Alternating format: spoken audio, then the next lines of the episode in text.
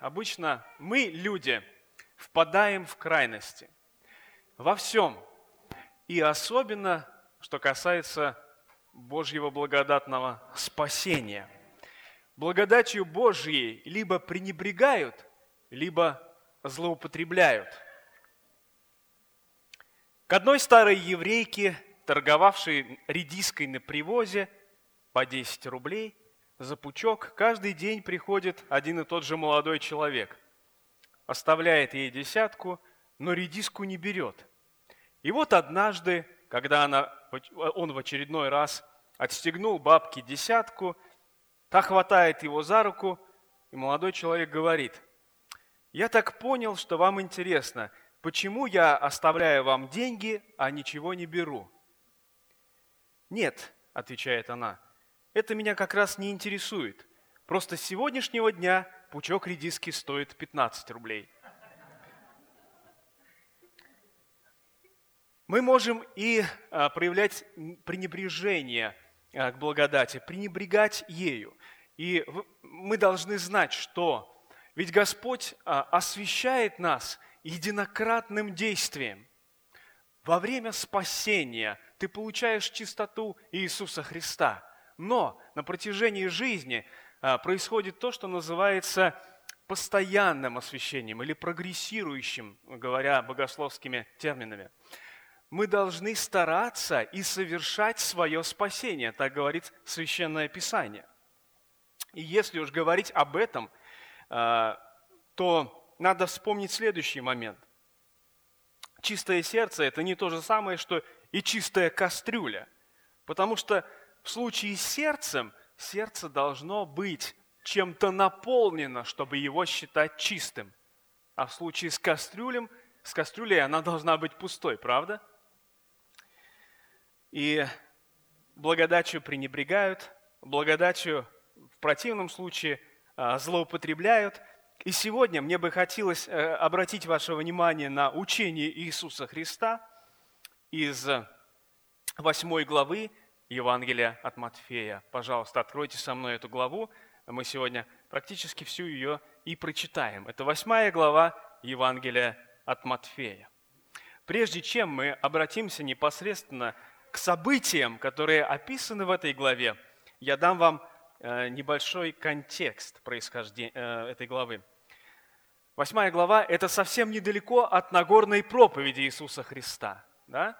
Вот с пятой главы она начинается, седьмая глава, э, шестая глава, седьмая глава и восьмая глава – это уже события, которые после. Нагорная проповедь Иисуса Христа – это проповедь царя, который пришел в свою вотчину, в, свой, в свое царство, да, и ищет граждан своего царства. И он описывает их характеристики. Когда ты читаешь Нагорную проповедь, вот, брат, сестра, вот подумай, какие чувства тебя обуревают. Лично я всегда считаю себя недостойным. Читая Нагорную проповедь, я всегда считаю себя недостойным называться гражданином Небесного Царства. И а, Христос продолжает это. Я думаю, что в этом суть этой проповеди, чтобы заставить тебя понять, кто ты есть на самом деле.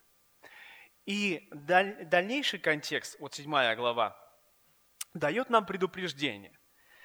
А, предупреждение седьмой главы Евангелия от Матфея можно разбить на три части. Там описаны опасности. Опасности для того человека, который является гражданином Небесного Царства. А такового обязательно ожидают разные опасности. Пренебрежение этими предупреждениями приведет к вечной погибели. О чем, о каких опасностях говорит э, здесь Господь Иисус Христос в 7 главе? Во-первых, узкие врата, узкий путь. Вот Дэвид до этого говорил о том, что э, врата, в которые приглашает Иисус Христос, достаточно широки для всех. Да? И как бы вот это его высказывание входит в, э, в этот в сопротивление, да, в контакт вот с этой концепцией. Но это не так, да? Потому что мы знаем, что искупление Бога, жертва Иисуса Христа настолько обширна, что может вместить в себя всех. Но немногие находят этот путь. И тогда мы видим, что он чрезвычайно узок. Узкие врата и узкий путь, по которому мы идем. Дальше. Следующее предупреждение – это внешний враг. Внешний враг, а, который подстерегает тебя отовсюду. Итак, это 13 стих, внешние, э, тесные врата, потом внешний враг. Посмотрите, 15 стих. «Берегитесь лжепророков, которые приходят к вам в овечьей шкуре, а внутри суть волки хищные». Как их нужно узнать? По плодам. По плодам, которые они э, производят. И еще одна опасность оказывается. Опасность внутри. Опасность внутри. Э, «Не всякий, говорящий мне, Господи, — говорит Спаситель, — войдет в Царство Небесное, но исполняющий волю Божью». Оказывается, самым главным и злейшим врагом на пути спасения можешь оказаться ты сам. Потому что будешь устами своими проговаривать святое имя, но сердце твое будет немым и будет молчать. Евангелие от Матфея, 7 глава, вот заканчивается вот этим предупреждением. «Не всякий, говорящий мне, Господи, Господи, войдет в Царство Небесное, но исполняющий волю Отца Моего Небесного». Дальше Христос продолжает, развивает это предупреждение, чтобы оно отпечаталось в, в голове каждого, кто это слышит. И а, здесь речь идет о том, что говорить и называть Христа Господом. Интересно отметить, что слово «Господь» в Евангелии от Матфея до этого момента попадается нам только один раз. В Евангелии от Матфея, 3 глава, 3 стих. Да и то э, в косвенном таком смысле из пророчества Исаия. Посмотрите, пожалуйста, со мною в восьмую главу, и вы увидите, что здесь Христа называют Господом как минимум восемь раз. И мне кажется, что здесь евангелист а, через, э, под влиянием Святого Духа дает нам прекрасный урок. В восьмой главе мы видим иллюстрации людей, которые называют Христа Господом, и на самом деле сердцем своим признают Его таковым. И из этого учения мы с вами сейчас извлечем урок – как же нам исполнять волю Божью, чтобы не услышать вердикт Христа в тот он и день? Вердикт «Я никогда не знал вас». Как исполнять волю Божью Христа, чтобы не услышать его вердикт «Я никогда не знал вас». И здесь, в восьмой главе, мы видим три иллюстрации – три иллюстрации вот такого упования на Христа, такой убежденности и веры в Христа, когда человек называет и исповедует Его Господом, признает Его Господом и делает это на самом деле искренне от всего сердца. Первая иллюстрация – это у нас находится восьмая глава, Э, с первого и по э, четвертый стих. Давайте прочитаем. Восьмая глава Евангелия от Матфея. «Когда же сошел он с горы, за ним последовало множество народа. И вот подошел прокаженный и, кланяясь ему, сказал, «Господи, если хочешь, можешь меня очистить».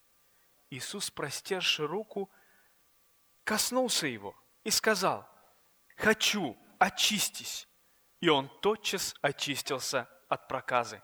И говорит ему Иисус, смотри, никому не сказывай, но пойди, покажи себя священнику и принеси дар, который повелел Моисей его свидетельство им. Какой урок мы извлекаем из этой картины, из этой ситуации, которую мы видим здесь? Первое, на что хочу обратить ваше внимание и задать вам вопрос. Как называет прокаженный Иисуса Христа? Господи, да, видите? А, второй стих. Господи. И мы видим, что он в ответ на это обращение видит милость Господа, обретает его благодать, потому что получает исцеление. И я вывожу такой урок. Признавать по-настоящему Христа Господа – это значит проявлять Ему покорность. Это значит проявлять Ему покорность. А, рассмотрим ситуацию поподробнее. А, много уже, наверное, вы слышали о том, а, что проказа эта болезнь была очень тяжелая. Кстати, в тему оказался, оказалась проповедь Дэвида об этом Неймане прокаженном. И сразу вопрос. Нейман был приближенный к царю чиновник, воин, главнокомандующий. Но этот человек не мог найти снадобья, не мог найти лекарства, чтобы избавиться от этой болезни, да? Это означает, что проказа была настолько сильной и серьезной болезнью, что даже у такого великого человека не нашлось достаточно средств, чтобы ее побороть, победить. А, в, четвертой книге царств 7 глава, 3 стих, мы находим такую историю. Там у ворот Самарии, а, которую осаждает, а, по-моему, ассирийский царь, или сирийский царь, не помню. Но там были четыре человека прокаженных у ворот. Город был закрыт, он был в осаде, но четыре прокаженных находились при входе у ворота и говорили они друг другу, что нам сидеть здесь, ожидая смерти. А, вот эти четыре прокаженные, им было все равно, умереть ли от мечей врагов, от меча врага, да, или же просто умереть от своей болезни. Они были обречены. Мы знаем из Священного Писания, что один царь, царь заболел проказой, его звали Азария, его звал, э, звали Озия. Этот царь Озия а, посягнул на Э, священное действие, и когда зашел в храм и решил совершить священное действие, служение пред Господом, он это делать не мог, его Господь поразил проказой. И э, никоим образом он не мог быть исцелен. Он так и остался прокаженным до конца э, своих дней. Даже в средние века проказа считалась э, неизлечимым заболеванием, поэтому, когда прокаженные приходили в храмы, по ним сразу же служили заупокойные службы. И вот такой человек, первое, у этого человека не было никакой надежды, видите, да? Это человек, обреченный на смерть. Он приближается к Иисусу Христу. Но как он себя ведет?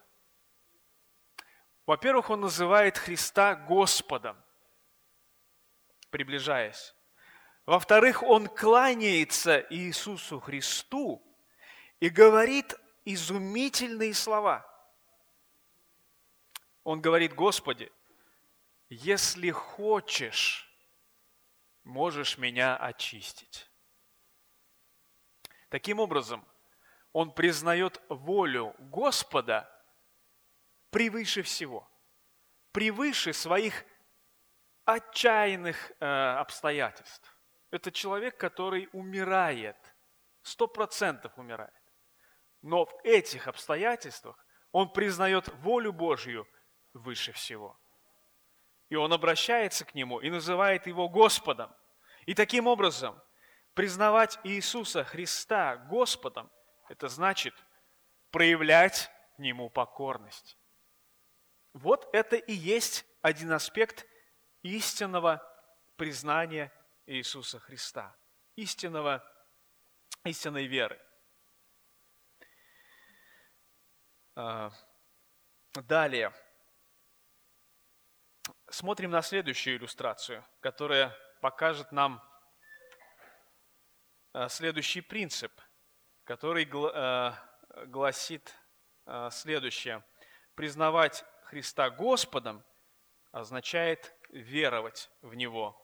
Каким бы простым он нам ни казался, да? признавать Иисуса Христа Господом, это означает веровать в Него. Но прочитаем историю и увидим, что за вера здесь описана. Когда же пришел Иисус в Капернаум, к нему подошел сотник и просил его, «Господи!» Видите? Снова, да? «Господи, Слуга мой лежит дома в расслаблении и жестоко страдает. Иисус говорит ему, я приду и исцелю его. Иисус же, отвечая, сказал, Господи, я недостоин, чтобы Ты пошел, вошел под кров мой, но скажи только слово, и выздоровеет слуга мой. Ибо и я подвластный человек, но имея у себя в подчинении воинов, говорю одному «пойди» и идет, другому «приди» и приходит, и слуге моему сделай то и делает. Услышав сие, Иисус удивился и сказал идущим за ним, «Истинно говорю вам, и в Израиле не нашел я такой веры».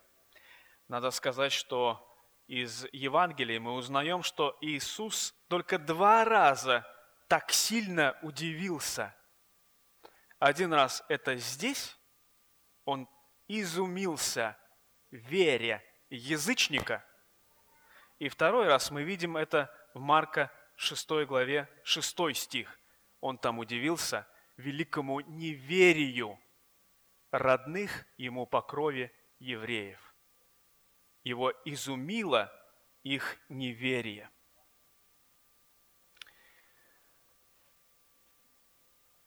Что же происходит далее а, с сотником и с его слугою? «Говорю же вам, — продолжает Иисус Христос, — что многие придут с востока и с запада и возлягут с Авраамом, Исааком, Яковом в Царстве Небесном, а сыны Царства извержены будут во тьму внешнюю. Там будет плач и скрежет зубов. И сказал Иисус сотнику, иди, и как ты веровал, да будет тебе. И выздоровел слуга его в тот час.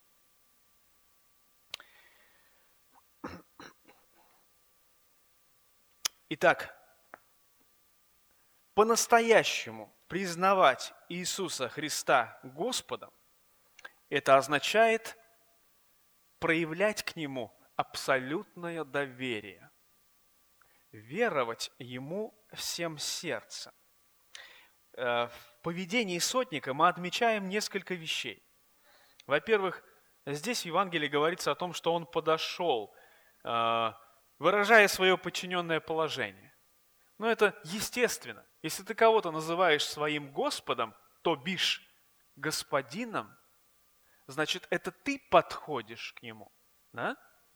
Это ты подходишь ему со своими вопросами и проблемами, а не он спешит к тебе. Во-вторых, сотник просит. Обращаясь к, э, к Иисусу Христу, он просит смиренно у Господа. И сообщает ему, что он, э, достаточно высокий чин э, в римской армии, недостоин принимать у себя Господа дома. Э, кстати, здесь был еще очень такой тонкий тактический э, момент. А, ведь он понимал, что э, по еврейским, по иудейским законам Иисус Христос не может ну, быть в доме у язычника и при этом не оскверниться. И поэтому сотник говорит, я недостоин принимать святого равина да, у себя в доме. Он признает силу и мощь Иисуса Христа. Обращаясь с просьбой к Иисусу Христу, он не подвергает сомнению способность своего Господа моментально исцелить слугу. Или не моментально, какая разница? И, наконец, он верует в то, что Господь может это делать. И это не наконец. Самое последнее. Он поверил Слову Господа. Что происходит? Ведь Господь удивился и э, сказал вот эти слова о язычников, которые придут и возлягут там э, в Царстве Небесном. И потом обратился к сотнику и сказал, ну все, иди, твое дело решено. Знал ли он в тот момент, что, или был ли он уверен, что э, слуга исцелен? Он этого еще не видел. Но его вера постоянная проявляется даже в том, что тот повернулся и пошел к себе домой. В полной уверенности, что слуга исцелен. Итак, если ты признаешь Иисуса Христа своим Господом, во-первых, требуется покорность. Вот тогда твои слова «Господи, Господи» не приведут к такой ситуации, когда Господь скажет, иди отсюда, я никогда не знал тебя. Во-вторых, обращаться к Господу с таким призывом по-настоящему, это означает веровать. И для примера возьмите веру вот этого сотника. И, наконец, последнее. Признавать Господом Иисуса Христа – это значит быть готовым Ему послужить. Посмотрите со мной третью описанную здесь ситуацию. 14 а, стих 8 главы. «Пришед в дом Петров, Иисус увидел тещу его, лежащую в горячке, и коснулся руки ее, и горячка оставила ее, и она встала и служила им. Когда же настал вечер, к нему привели многих бесноватых, и он изгнал духов словом и исцелил всех больных. Да сбудется реченное через пророка Исаию, который говорит, «Он взял на себя наши немощи и понес болезни». И вот вам пример готовности послужить. Прежде этого, э, ну, интересная ситуация. Значит, а, Иисус Христос приходит в дом Петров, и кого он там находит? Тещу Петра. Кто-то из вас, э, у кого-то из вас был, так, была такая, такой опыт у братьев, там, не знаю, жить с тещей. Ну, наверное, это, вот, э, да, Виктор знает, что это такое. Ну, наверное, это крест, ну, скажем так, да? Даже самая хорошая теща. Я тоже жил с тещей. Тещу свою люблю и называю мамой. И всякий раз обнимаю и целую ее, когда мы встречаемся. Но у нас было время, когда мы жили э, вместе год с родителями. И к концу года я подумал, что я уже все, ну, я иссяк, я буду грешить и рвать и метать. Ну, я не знаю, почему так происходит, но это очень сложно кое-что говорит здесь Священное Писание о Петре, об импульсивном человеке. У него дома жила теща. Заходит Иисус Христос в дом Петра и видит, что эта женщина тяжело больна. А, она тяжело больна и больна до, до такого состояния, что не может служить. Я знаю, что пожилые женщины, они наплевали бы на свое состояние, ну, какое-то там недомогание. Женщины вообще, они очень выносливы. Температура 39, они служат. Видимо, теща Петра была в таком состоянии, что она руки не могла поднять. Она была очень тяжело больна. И как только заходит Иисус Христос, Он касается ее руки, горячка оставляет ее, и она делает то, к чему была сразу готова. Она не сказала слова Господи, я готова Тебе послужить. Но она сделала это, и этот поступок крикнул громче всего. Да? Когда ты готов послужить Господу, как вот эта женщина, это говорит о том, что ты по-настоящему признаешь а, Его своим Господом. Потому что кому служит? Конечно же, господам. Конечно, тому, кого ты считаешь выше, да? интересный момент. Обратите внимание на 16 стих. В какое время она послужила им, э, приготовила пищу.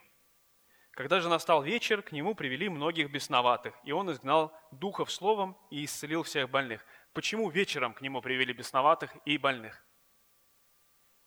Потому что Христос пришел в дом Петра в субботу. И до захождения солнца Э, евреи, благочестивые, не должны были делать ничего, в том числе и служить кому-то еще. Да? Но для тещи Петра Господь Иисус Христос был господином и субботы. И она послужила ему, признавая его своим Господом. Итак, что значит? Возвращаемся что значит по-настоящему признавать Христа Господом? Это значит проявлять покорность, как тот прокаженный. Это значит э, верить, как тот сотник. И это значит признавать Христа Господом и быть готовым Ему послужить. Как же нам исполнять волю Христа чтобы не услышать его вердикт «Я никогда не знал вас». Признавая и исповедуя Христа Господом, будьте верны хотя бы в этих трех вещах. Проявляйте Ему покорность, верьте Ему и будьте готовы послужить. И еще один очень важный момент. Ведь глава на этом не заканчивается. Но если вы читаете дальше, вы заметите, что некоторые из перечисленных дальше людей также называют Христа Господом. Вот посмотрите ниже. 19 э, э, стих. Тогда один книжник, подошед, сказал ему, «Учитель, рави». Так называли только тех людей, которые были ну, в высоком положении – можно сказать, что учитель – это как господин. И, в принципе, назвав Христа учителем, этот человек назвал его своим Господом. Это был книжник. Потом а, к нему подходит другой ученик, а, 21 стих. И вот тут он говорит ему, видите, сказал ему, Господи. И, наконец, а, в 25 стихе мы видим, как ученики разбудив Христа в лодке посреди бурлящего Галилейского моря, тоже обращаются к Нему с этим же призывом. Братья и сестры, посмотрите внимательно на эти ситуации и ответьте себе на вопрос. Действительно ли те люди признавали Христа своим Господом? В первом случае книжник подошел и сказал ему, «Учитель, я пойду за тобою, куда бы ты ни пошел». Как прекрасно! По-моему, это называется смирение, да? Куда не скажешь, туда я пойду. Но, говорит книжник, «э, куда бы ты ни пошел. И Христос отвечает ему на вопрос. Лисицы имеют норы, птицы небесные гнезда, а Сын Человеческий не имеет, где преклонить главу. Но в его ответе слышится вот это подразумеваемое э, понимание фарисея – Видимо, фарисей хотел примазаться к Иисусу Христу, да? к Его славе, к Его величию. Господи, я буду правой рукой Твоей, и всякий раз я буду ассоциироваться с Тобой и с Твоей славой. Это не смирение. И, конечно же, Христос э, отворот-поворот ему, да, указал ему э, на дверь, грубо говоря. Иди за мной, но я не знаю, куда я иду, да. Другой же из учеников его сказал, Господи, позволь мне прежде пойти и похоронить отца моего. Христос отвечает ему очень строго. Иисус сказал ему, иди за мною и предоставь, предоставь мертвым погребать, мертвых погребать своих мертвецов. Многих смущают эти слова Иисуса Христа. Но мне кажется, что э, это так оно и есть. Они так же грубо прозвучали, как звучат сейчас. Почему? Потому что в словах этого другого ученика прозвучало страшное нечестие. Это все равно, что если бы я, попав на прием к великому господину и царю, сказал, ну, у меня бы зазвонил телефон, и я сказал, минуточку, сейчас я как бы отвечу на звонок, тут у меня мебель привезли. Понимаете, да? Это страшное нечестие по отношению к Богу, это богохульство.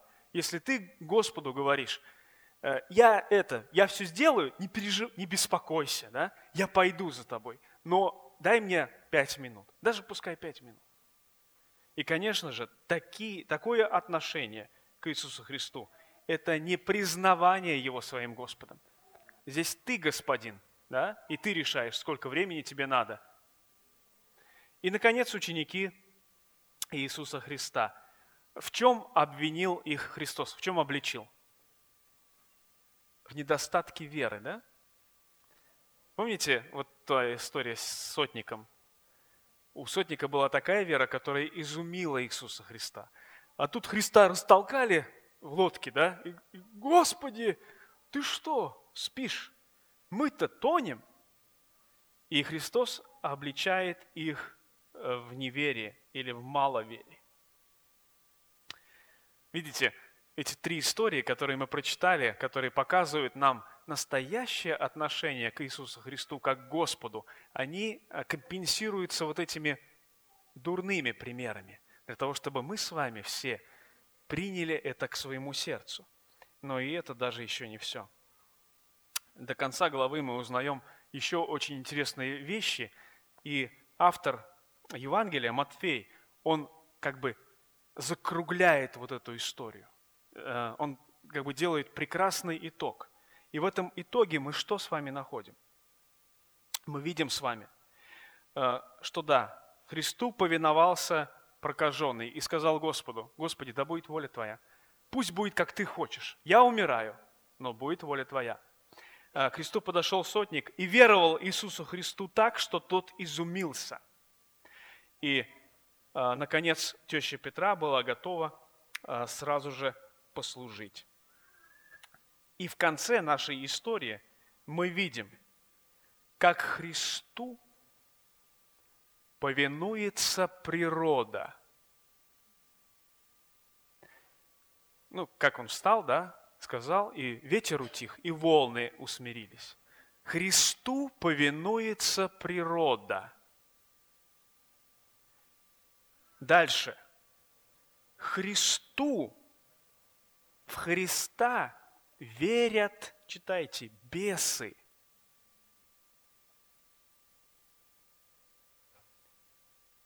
И в конце Христа умоляют или просят удалиться от себя несчастные грешники, отчаянно нуждающиеся в Иисусе Христе. Когда Христос освободил от э, э, нечистого духа, вот этого бесноватого. Э, жители языческого города, который на берегу был, прибежали к Иисусу Христу. Делегация, да, вышла навстречу. Не даже не вся делегация, не то, что делегация, 34 стих, весь город вышел навстречу Иисусу, и увидевшие его, просили – чтобы он отошел от пределов их. Братья и сестры, у меня нету в словарном запасе такого слова, которое может описать страшное огорчение, горе и боль, которые испытает человек, который что-то знал о Христе и даже называл его своим Господом, но он услышит вердикт Христа «Отойди от меня, я никогда не знал тебя. Чтобы этого не услышать, мы должны взять в пример вот эти прекрасные истории. Смирение, да, послушание, вера и желание, и готовность послужить. Это полезно нам, братья и сестры, как христианам. Ведь мы же в своих молитвах называем Христа своим Господом. Очень часто это делаем. А Бога называем своим Отцом. Поэтому будь внимателен, когда произносишь, вот называешь так Христа Иисус. Это полезно также и тем братьям, которые проповедуют с этого высокого места, с кафедры. Потому что мы, братья, называем Христа своим учителем, а значит своим господином, да? Это полезно для тех, кто пасет Божье стадо, для пастырей. Почему? Потому что мы называем Иисуса Христа пастыря-начальником. Это полезно для всех, для нас, э, братья и сестры дорогие. И поэтому чувствуя и ощущая важность и серьезность Слова Божьего и учения, которое мы сейчас выслушали, мы отчаянно нуждаемся в том, чтобы обратиться к Христу и помолиться Ему, и попросить нас на этом пути укрепить, к чему я вас и призываю. Давайте помолимся.